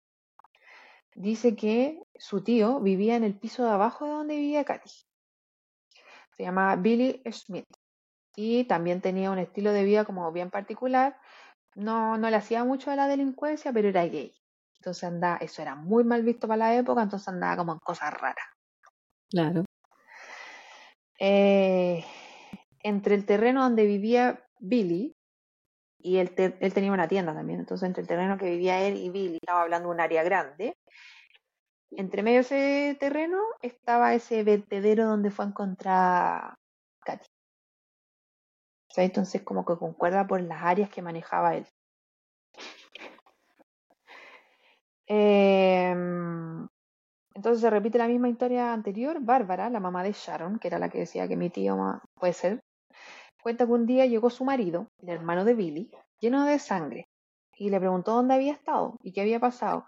Y él le dijo lo mismo, que se había peleado en un, como que se había peleado con alguien en un bar. Y era muy raro porque solo tenía sangre, no tenía como golpes ni nada, así como que hubiese, hubiese sido recíproca la cuestión. De ahí la actitud de este marido cambió completamente, como que se cayó al litro, se cayó a las drogas, empezó, cambió su actitud, pero en un 100%. Mientras que Billy, este cabro medio, medio, medio, se volvió medio ermitaño y comen- comenzó a tener como alucinaciones. Y Billy con su cuñada, que era la que comentaba esto, eran como muy cercanos. Y él le decía, es que hay una mujer en el ático, hay una mujer en el ático, y está, decía, no hay nadie en el ático. Y la cosa es que un día subieron y había un traje de monja en el ático.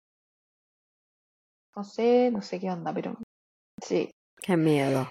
Qué miedo, También relatan que había, o- sí, que Yo no había entro más a otro hombre llamado Skippy Me, me da risa esos nombres que inventan los gringos. Skippy. El nombre culiao, el nombre culiao gringo. Es- Skippy. Como nombre perro. El Skippy. Como nom- nombre de Paw Patrol, te iba a decir perro. yo. Skippy. No. Que Skippy no puede. Si a ti te dicen Skippy, No, tú no eres una no. persona de bien. O eres un perro o eres alguien que no se puede confiar. Bueno, este Skippy era un, ami- Skippy, era un amigo de. Billy. Y eh, esta cuñada, Bárbara, decía Billy. que ellos no eran amigos nomás.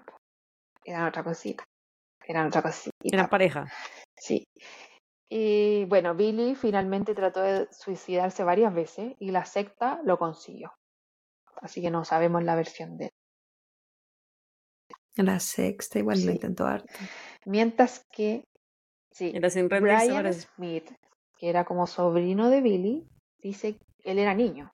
Dice que ese día, es lo que recuerda, eh, que él de adulto lo relaciona que él estaba en la casa de su tío y como que lo echaban del, del departamento, así como ándate voy a ir a otro lado y sale su tío con otro gallo más, con este Skippy, con una como alfombra enrollada.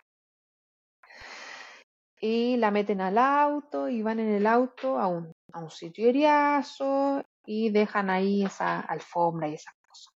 Y ¿Y este Sí, niño estaba en el lo auto tenían ellos? jugando por mientras y después de que terminan de dejar esa alfombra, el tío le dice a este cabro eh, que no diga nunca lo que pasó acá porque si no le iba a matar. Tío Piola. Ah, piola. Sí. Sí. Esos son tíos. Un tío suave. Sí, sí. Mi tío. Si Si no no tenía un tío, tío no tenía tío, no un tío, lo no familia. No, si tu tío no te No, amenaza de muerte, no vale la pena. No. No es familia. No. No es familia. Bueno, ese, ese sobrino, Brian, también falleció, así que tampoco podemos saber su versión actual. Que esto, esta Pucha. historia es muy vieja. oye. Sí, pero la gente se muere Sí. igual. La historia de Bueno, los tíos muertos. eh, volviendo a los cura, a los cura amigos, Jerry Coop y Pete McKeon, que eran los que fueron a, a la casa de la monja cuando se perdió. Jerry, que era el que supuestamente tenía una relación amorosa con Katy, eh, dice, su coartada es que, porque él fue como el principal sospechoso, como tenía este esta como relación amorosa con Katy, como que la policía lo que presumía es que Katy lo había rechazado a él y él como que se, se había picado. ¿sí? Sí. Entonces, eh, la coartada de él es que dice que antes de que la hermana Russell lo llamara, e- ellos fueron a ver una película y después se fueron a tomar una cosita y sin embargo ellos no nunca presentaron ningún eh, eh, boleto o ticket del cine, no tenían testigos ni nada que acreditar a la coartada. Coop dice, Jerry, que es el que tiene la relación con ella, eh, que ellos condujeron juntos desde Anápolis. Sin embargo, McKeon le dijo otra cosa a la policía. Dijo que esto es paralelo, como que ni uno sabía lo que dijo el otro. Eh, dijo que él condujo desde Beltsfield, que es donde él vivía, porque ellos vivían en lugares distintos. McKeon estudiaba en un monasterio cristiano y Coop era jesuita. No estaban en la misma parte. ¿Eso, ¿Esas declaraciones las tuvieron que dar en el noventa y tanto o la tuvieron que dar cuando pasó? La dieron en en el 60. Oh, se Sí, estaba fresca la sí. wea. Entonces, no había, no había coherencia, pero después, cuando uno le preguntaba a McKeon de nuevo, McKeon te repetía la misma historia del Jerry, como que dijo eso una vez nomás. Después te contaba la misma, lo- exactamente lo mismo que el Jerry. ¿Cachao? Cuando dan muchos detalles que no es fidedigna la cuestión, así. Sí. Eh, ya. Entonces dicen, ¿será la policía? ¿Será el gobierno? ¿Será la iglesia? ¿Quién encubrió a Masken? ¿O lo encubrieron todos? Abby Shop, una de las investigadoras, dice que ella ha pedido varias veces a la policía, creo que hay una ley como de libertad de la información, algo así, de Maryland. eh. Al FBI le ha pedido acceso a las denuncias de abuso sexual y o homicidios de Masken. Y según ellos que no figuran, no existen. Cosa que es imposible, porque cuando los hermanos de Ji- Jin hicieron este ultra llamado, eh, recibieron como 40, 50 cartas y los abogados de Jean le entregaron todas esas cartas a la policía. Sí, quemar. Mientras que el análisis de los documentos encontrados en el cementerio que les hablaron, que les hablaba de antes, eh, quedaron posteriormente en una sala, en un sótano, que esta misteriosamente se inundó durante una tormenta y se perdieron. Son misterios de la vida. Eh, Abby y Gemma también descubrieron que no solo Maskell, sino que ningún otro sacerdote había sido declarado culpable de delitos de abuso sexual, siendo que una vez la arquidiócesis en el 2002 publicó una lista de casi 50 nombres. Tenía mucho poder ese weón. Eh, No solo él, y también cuando la revisé. Sí, pero igual hay otros que los quemaron. Hay otros que sí salieron en la lista. o sea, la arquidiócesis publicó una lista, no. pero ellos publicaron una lista, pero si tú ibas a preguntar a la policía no había antecedentes. ¿sí? No, pues, pero, ah, pero este ni siquiera apareció Claro. en esa No, lista. Nada. ¿Cachai? O sea, ese nivel de poder. O sea, hay algunos que no, no- No. nadie iba a pagar. Si esa weá ya, ¿para qué estamos pidiendo tanto? Si nadie iba a pagar. Que nunca pagan. No, pero igual dentro de la lista que ellos quisieron mencionar, piensa que este weón, eh, porque tú dijiste que algunos lo había, los mandaban a esta cuestión de como para que se El recuperaran, entre comillas. A este- a- el instituto, ¿Y a este lo mandaron alguna vez al, Al instituto de vida? ¿Al Maskell? ¿Eh? Sí, po. Sí, el Maskell También. él Ahí fue cuando Claro. le dijo el doctor Entonces, que estaba ahí por tenía súper claro. clarísimo. Bueno, es que era obvio, Sí. aunque no lo hubiesen mandado. Tenían súper claro Sí. que estaba metido en esa weá. Sí, tenían clarísimo. Bueno, y cuando Emma, Gemma, perdón, y Abby eh, revisaron los casos civiles que se presentaron en contra de los sacerdotes de la arquidiócesis, todos fueron desestimados, ya sea por el estatuto de limitación, que quiere decir esto de eh, los recuerdos recuperados, creo que hay un límite de 7 años y Jean se pasó, eran 20 años. Entonces no, como que no podían ser. Sí, hay, hay estados que eso ya se... Hay ciertos estados en los que esa ley ya no corre, Sí, o no ese estatuto adelantes, ya no te corre, adelantes, oye. de la prescripción. del delito. Ay, perdón, perdón. Yo iba a nombrar California, que es lo único que me acuerdo. Sí. La prescripción del delito. Y eh, lo otro Ujú. es que eh, algunos eh, como denuncias, delitos fueron arreglados por la iglesia con una compensación económica, ¿ya? Pero ningún sacerdote católico en Baltimore fue declarado culpable de nada. Marilyn, la hermana de Katy, dice que ella recibió una carta de Katy una semana después de que ella había fallecido y que era una carta de Katy porque tenía la letra de Katy. Y el sello que tenía puesto era también posterior a la fecha de desaparición de Katy. Ella, cuando recibe esta carta, llama a su papá y le dice, recibe una carta de Katy, y el papá le dice, no toques nada, llama a la policía, entrégasela. Entonces ella nunca la abrió. Y le pasó esta carta a la policía y jamás supo de esta carta. La policía Ni cagando haría Dice que se le pero prendió. Ni cagando. dice Pero que es que tú tampoco sabís, po. En ese momento que que se la- ha a visto la que la policía dice que se le perdió la carta, que no figura en pensáis- ninguna parte. No, aparte de la corrupción, siento que hay un tema de curiosidad. Ah, no, yo, Yo lo lo haría. nomás. Yo Sí, la, Chao. la tocaría nomás y la, vi- Sí. y la, y la abro y la leo. Claro, La y- copio, Y después. la. No, no, quizás la abro, la leo y después la paso. Sí. ¿Cachai? Pero, Sí. Eh, pero acá todo con tan- respecto a lo que hablamos del recuerdo que tuvo es de los gusanos que le sacó de la cara a Katy, siempre le dijeron que no, imposible, porque era invierno, hacía frío, estaba nevado. Sin embargo, el médico que le hizo la autopsia a Katy dice que había gusanos en su boca y su tráquea. Así que no era mentira, el recuerdo que tenía Jean era verdad. Otra la wea. Sí, Y bueno, sí, hubiese tenido pesadillas por ¿cómo años sigo esa de eso? Otra víctima, porque las víctimas no solo eran mujeres, fue Charles Franz. Él refiere que conoció a Maskell en San Clemente, otra iglesia, y que al principio él era el acólito y era como el niño dorado de él, y que él le dio a probar vino, como que le enseñó a drogarse, un montón de cuestiones terrible. Y después como que le dio con un amigo de él, un cabro chico, otro cabro chico, y Charlie ya cachaba que eso no estaba bien. Entonces le dijo al amigo, oye, ten cuidado con este gallo. Y la cosa es que Maskell supo de esto, po. Y le dijo que, se creía, y como tenía tanto poder, sacó al cabro chico de, de todas las actividades extracurriculares. Creo que hacía béisbol, fútbol, lo sacó de los scouts, lo dejó como aislado al cabro. Entonces, este cabro le, fue, le dijo a su mamá, en el 67, le dijo a su mamá que más que le había abusado de él. Y le contó, aparte, que lo había privado todas estas actividades cuando, cuando le contó este otro cabro chico. Entonces, la mamá, como buena mamá, ella pescó toda su wea y fue a la arquidiócesis a dejarla cagar. Y ahí fue cuando trasladaron a Maskell desde San Clemente a Kew, la escuela está de mujeres. Él lo habían sacado de ese colegio ya porque estaba haciendo wea. Después en el otro igual estuvo caleta de años hasta que lo Sí, pudieron sacar por la y misma la iglesia lo razón. seguía poniendo en varias partes. Porque es lo mismo.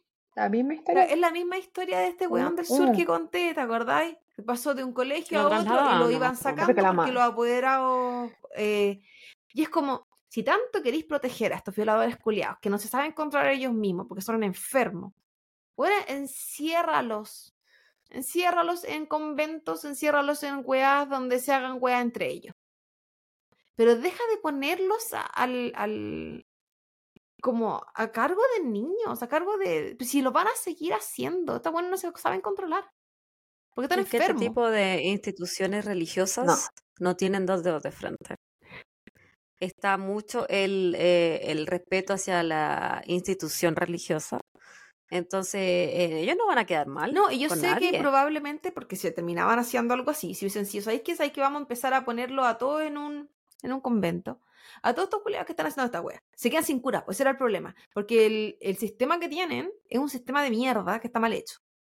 Pero que lo van a seguir programando porque tiene que hay un tema tan grande ahí como Sí, el Es patriarcado. un, si- wea. es un sistema que habilita a los pedófilos, a los abusadores. Se cagaron, pero solos. Unos ellos conches madre. Unos Ese conches madre. de Vamos a. Algo, la, Sí, algo la iglesia lo está en la baja que está también, pues sí. Eh, bueno, en los 90, Ojalá se mueran. Charles, este cabro que les decía yo, eh, él era un dentista y llega un pac- una paciente a la consulta y dice, ¿sabe qué? Los de la arquidiócesis lo andan buscando. Y él queda así como, ¿ya? Y la cosa es que un día va eh, un padre de la arquidiócesis que se llama Francis Maluli y dos abogados más que se desconoce su identidad para hablar de los abusos y ver qué compensación quería. Y de hecho le dicen así como, ¿qué es lo que tú quieres? ¿Quieres un barco? ¿Quieres plata? Y el weón le dice como, weón, yo no quiero nada, si ustedes querían hablar conmigo.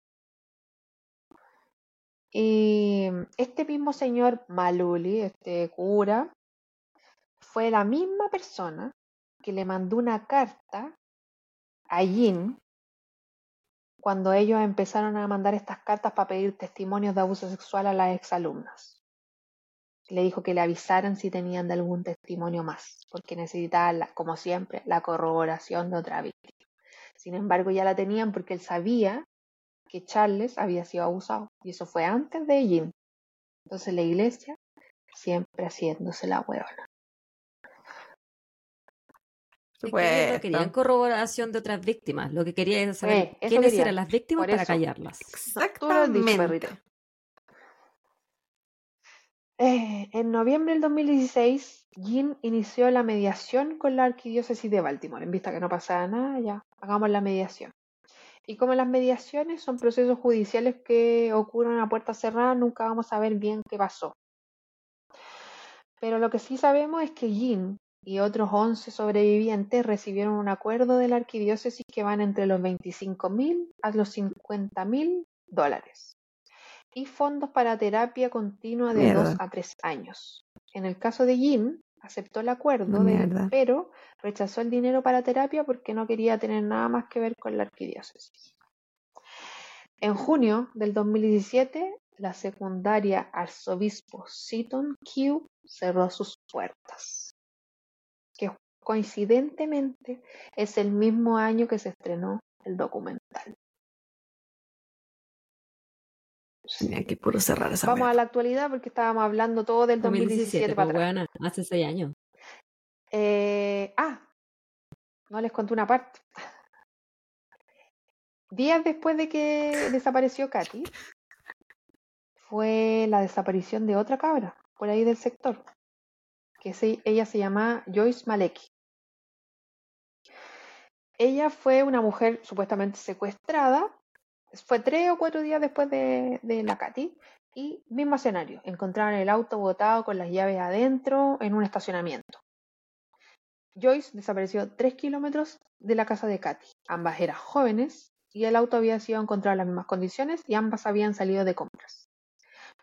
A diferencia de Katy, el cuerpo de Joyce fue encontrado al día siguiente en un río, alejado de su casa, con las manos atadas a la espalda y le habían cortado el cuello. ¿Qué relación tiene esto con Katy, aparte de la cercanía geográfica y temporal? Es que Maleki vivía a dos cuadras de la casa de Maskell y asistía a misa todos los domingos en la iglesia que iba Maskell. Abby, sí, Se relaciona Abby, directamente la- con él. una de las investigadoras de la tercera edad, dice que ella desde el 2014, o sea ahora, pero del 2014 al 2017, está pidiendo lo mismo, esa de la ley de libertad de acceso a los archivos, eh, información sobre el caso de Joyce Maleki, porque nunca les han dado ninguna información a la familia, nada. Y nunca le han contestado nada. Así que lo que cree ella y la familia es que nunca se ha investigado nada. Ya. Sí. Lo más probable es que así sea. Sí, Y pues, ahora sí que vamos con la con la actualidad. Más que En el probable. 2017, el cuerpo de Maskell fue exhumado para ver si comparaban ahora que se hace el ADN, ah, porque encontraron ADN en el- como en el cuerpo de Katy, no sé en- específicamente en dónde, pero encontraron. Y según ellos que no concluyeron nada. Eh, este año, 2023, se pidió la exhumación del cuerpo de Joyce Maleki, que era esta cabra que les digo yo. No sé si la habrán exhumado ya, pero se pidió. Eh, nuevos desarrollos con respecto a la demanda civil. Cuando Jean y Teresa, que son Jane Doe y Jane Rowe, presentaron su demanda civil contra Maskell, el plazo de prescripción de los casos de agresión sexual era de tres años. Recordemos que ellas denunciaron como 20 años después. En el 2023, el estado de Maryland aprobó la ley de víctimas infantiles que eliminó el plazo de prescripción para que los supervivientes de abuso sexual infantil en Maryland demandaran a sus abusadores. En abril de este año, se publicó un informe estatal que encontró tasas asombrosas de abuso sexual en la iglesia en Baltimore. El informe fiscal general ha tardado años en elaborarse y si bien algunas partes están redactadas debido a demandas pendientes relacionadas con su publicación, detalla eh, un patrón devastador de abusos y encubrimientos. En el informe aparecen los nombres de más de 150 sacerdotes acusados de perpetrar o encubrir abusos. Sin embargo, había un nombre que no aparecía en el informe, en el informe y que fue identificado únicamente como un eh, pasante jesuita. Dos mujeres se presentaron en Baltimore eh, Banner y alegaron que Jerry Cove, que ahora es ex sacerdote a todo esto, está casado, tiene hijos, Que era jesuita. eh, que estaba saliendo en ese tiempo con Katy, eh, fue uno de los abusadores. Dos mujeres lo han reconocido como abusador de ellas. A todo esto, en el documental hay un detective que aparece que está como obsesionado con el caso desde que pasó hasta el día de hoy. Eh, y él dice que nunca le ha creído, pero nada a Jerry Cooper. Nada. Mm. Yo no le creo le nada a ninguno de hablaba. hueones. Ni a Russell, que también falleció, ni a Jerry Cooper, ni al Pete McKeown. ¿Quién era. Eh, ¿Quién contó la historia de que Katy tuvo una, tenía una relación amorosa Ah, con ese caballero? ese otro tema. ¿Quién era la persona? contó que ellos tenían una relación amorosa. Por parte de Katy, nunca nadie supo que ¿Alguien ellos más? tenían una relación amorosa. Y lo que decía Jerry es que eh, eso que les decía, que él le dijo, cásate conmigo, dejemos todo, y que ella le dijo que no. Sí.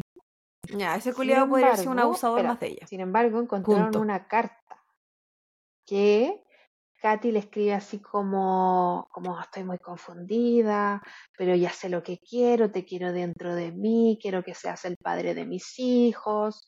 Y eso Jerry no lo dice, él solo se queda con que no, ella me rechazó. Entonces, Jerry es muy raro. Claro, entonces si la si la versión fuera extraña. real y él le dijo que él dejaba todo por ella y la cuestión, claro que es completamente diferente. Aquí ella, le había dicho, porque según la versión de él, ella le dijo que eh, no, que siguiera Claro. siendo cura. Y la Mm. carta que aparece de ella, que tampoco sabemos qué tan real sea, eh, le dice, Pero tiene la letra de ella, la carta esa que yo te eh, amo. es la letra de ella. Son Pero son muy versiones muy distintas, po, muy distintas. Lo- a, lo, a lo que yo iba antes cuando pregunté quién contó la historia, porque si él está acusado de abuso de otras personas, también sabe- sabe- sabemos que todos los abusadores también tienen una vida paralela donde eh, tienen relaciones normales. Entonces, claro, Sí. puede que haya, que haya pasado eso independiente de que fuera un abusador. Eh, pero también podría haber sido que él se inventara esa historia para ponerlo como pantalla de Claro. que yo súper enamorado de ella, pero ella no me quería. Yo víctima también de esta situación, estoy sufriendo. Y que fuera un abusador de ella también. Pero puede que no, que, que claro, la realidad sea que él no la pescara tanto, qué sé yo, cuál haya sido la realidad, quizás la realidad que ella presentaba en la carta, quizás esa carta fue en algún momento de la relación y la weá después cambió. Porque también puede, dijo que nunca pasar en supo de nunca. Y que según él, que días antes de que Katy desapareciera, justo ella le había dicho, tengo que hablar algo muy serio contigo. Él nunca supo de Sí, los abusos sí, y él también lo después del hacía. documental ¿Y que no aparecieron supo, dos que- que- testigos, que no supo de cuando le estaba testigos tocando a la gente? que lo reconocieron. No, sí.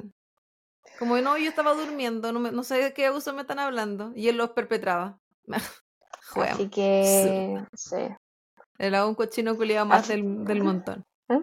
Y no, igual podría haber sido que el hecho que él supiera, que ella no Yo supiera creo que, que lo él era un abusador, que ella no ejemplo. sabía.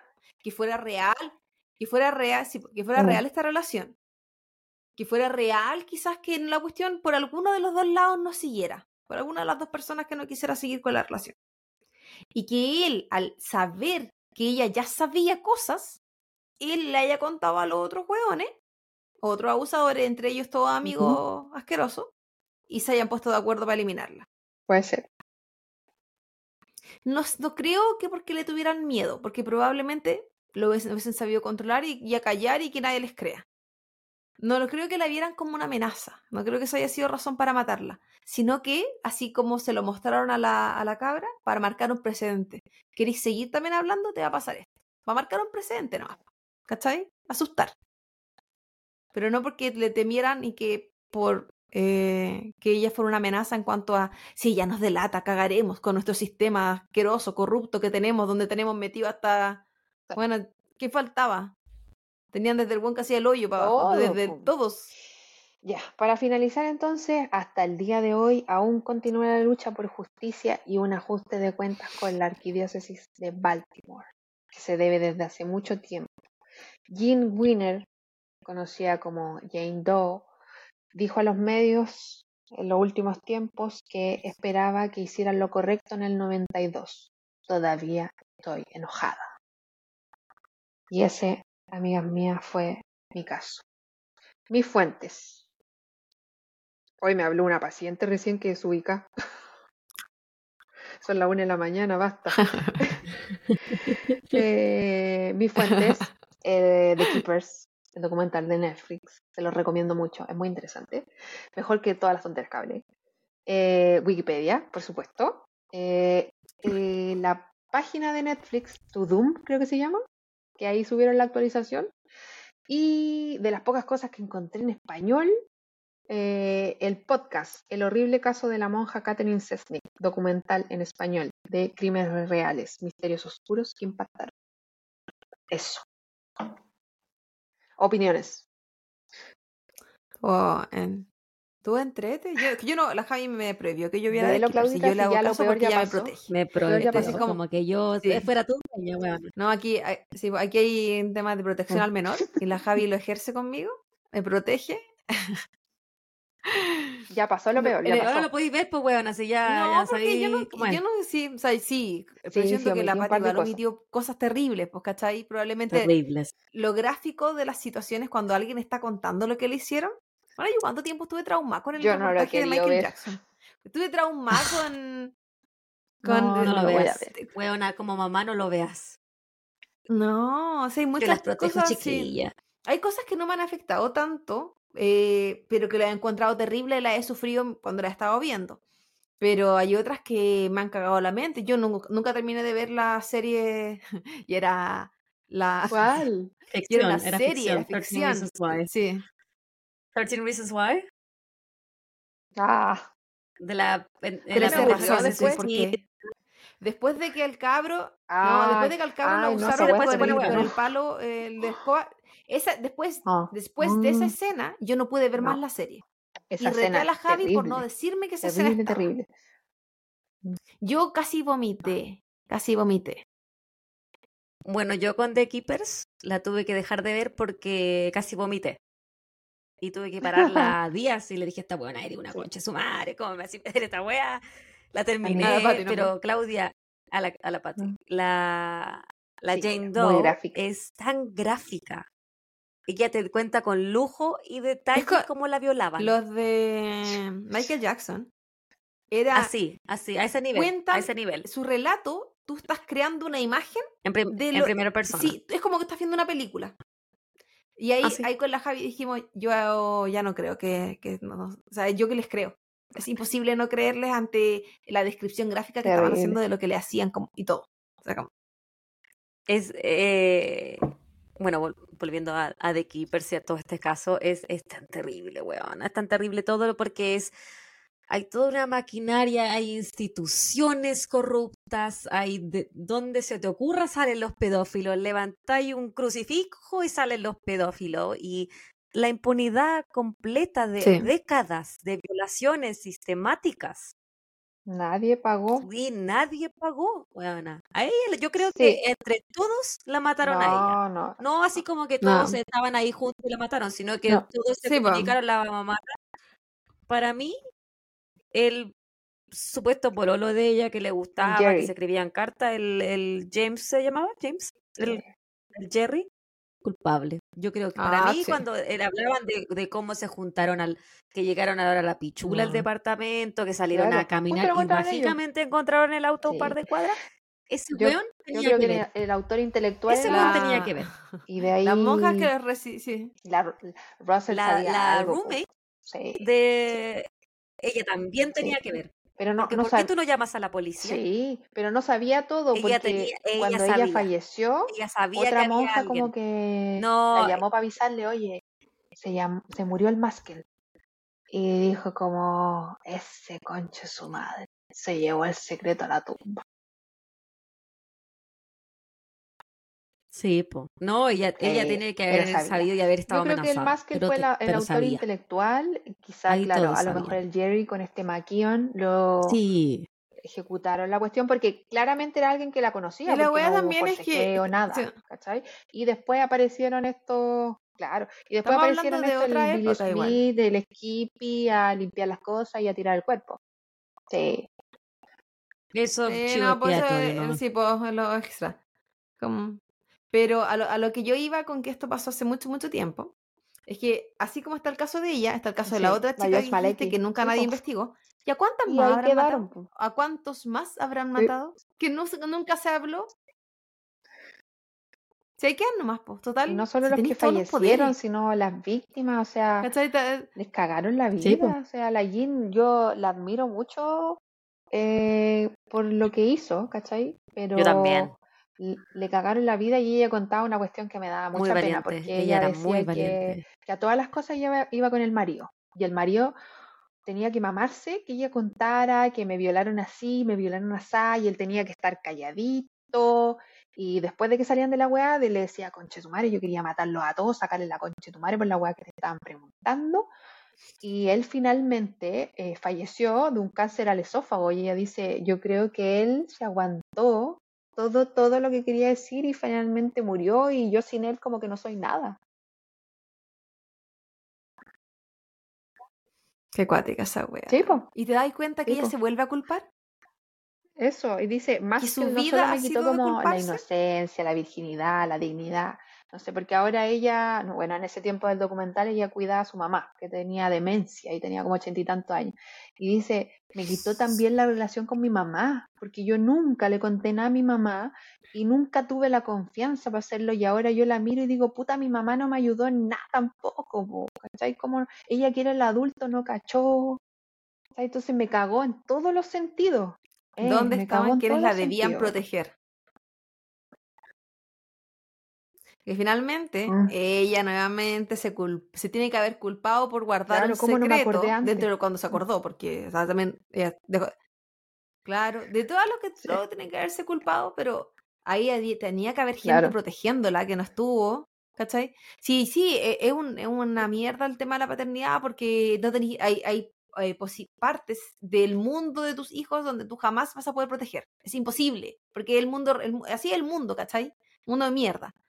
Pero hay guas tan mínimas como que a tu hija la lleven a un ginecólogo.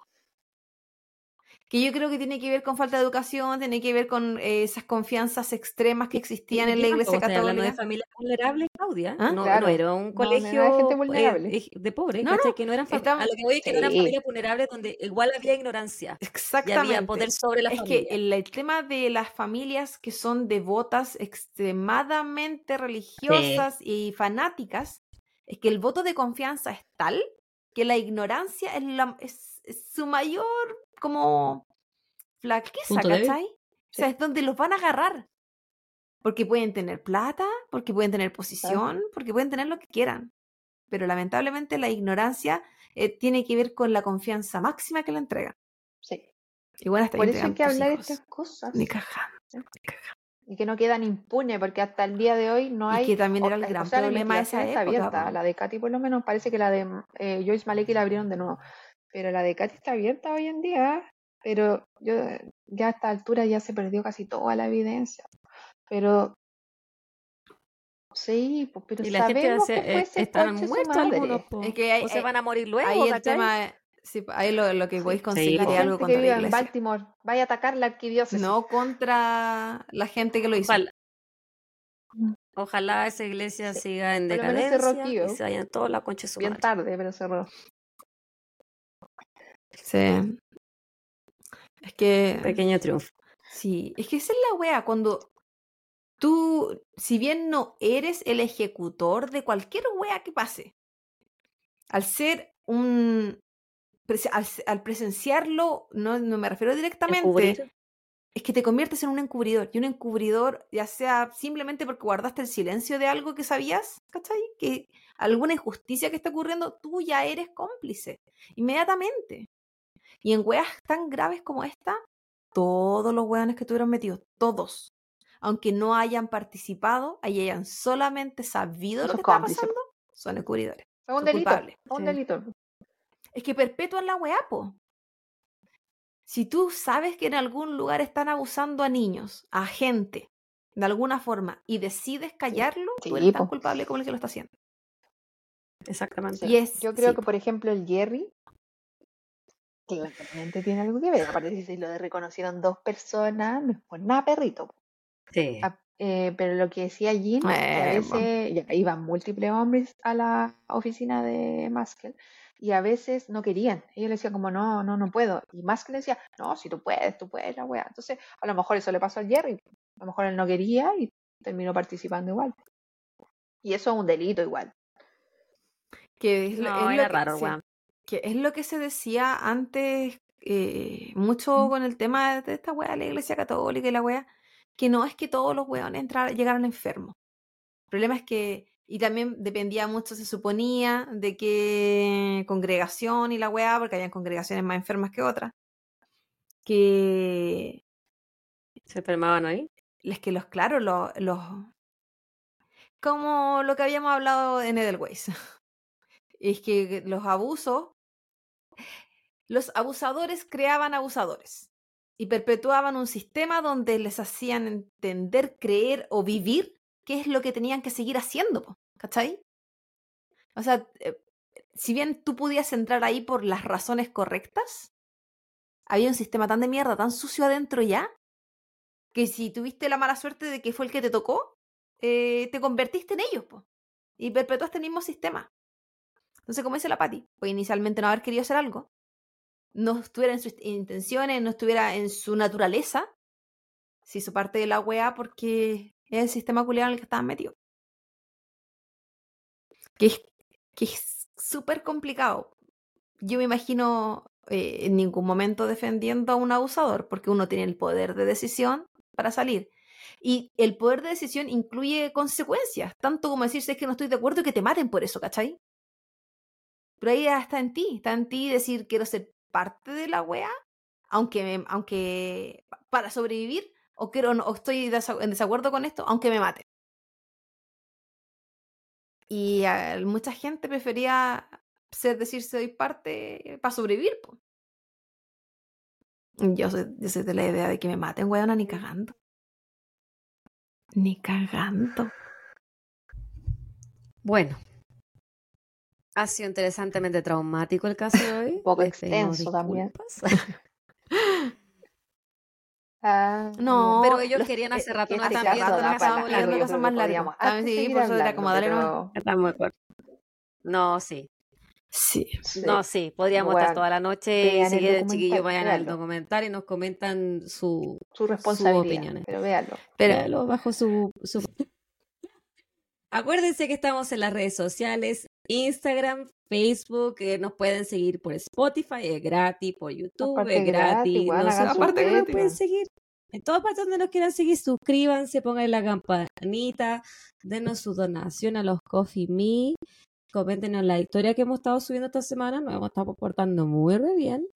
Eh, coméntenos los posts, los reels, promociones, ¿no? Háganos crecer. Síganme en mi Instagram, Podcast, eh, los. Sigan a la Pati, Si les gustan los asesinatos reales. Si le es gusta la secretos de plantita. plantita.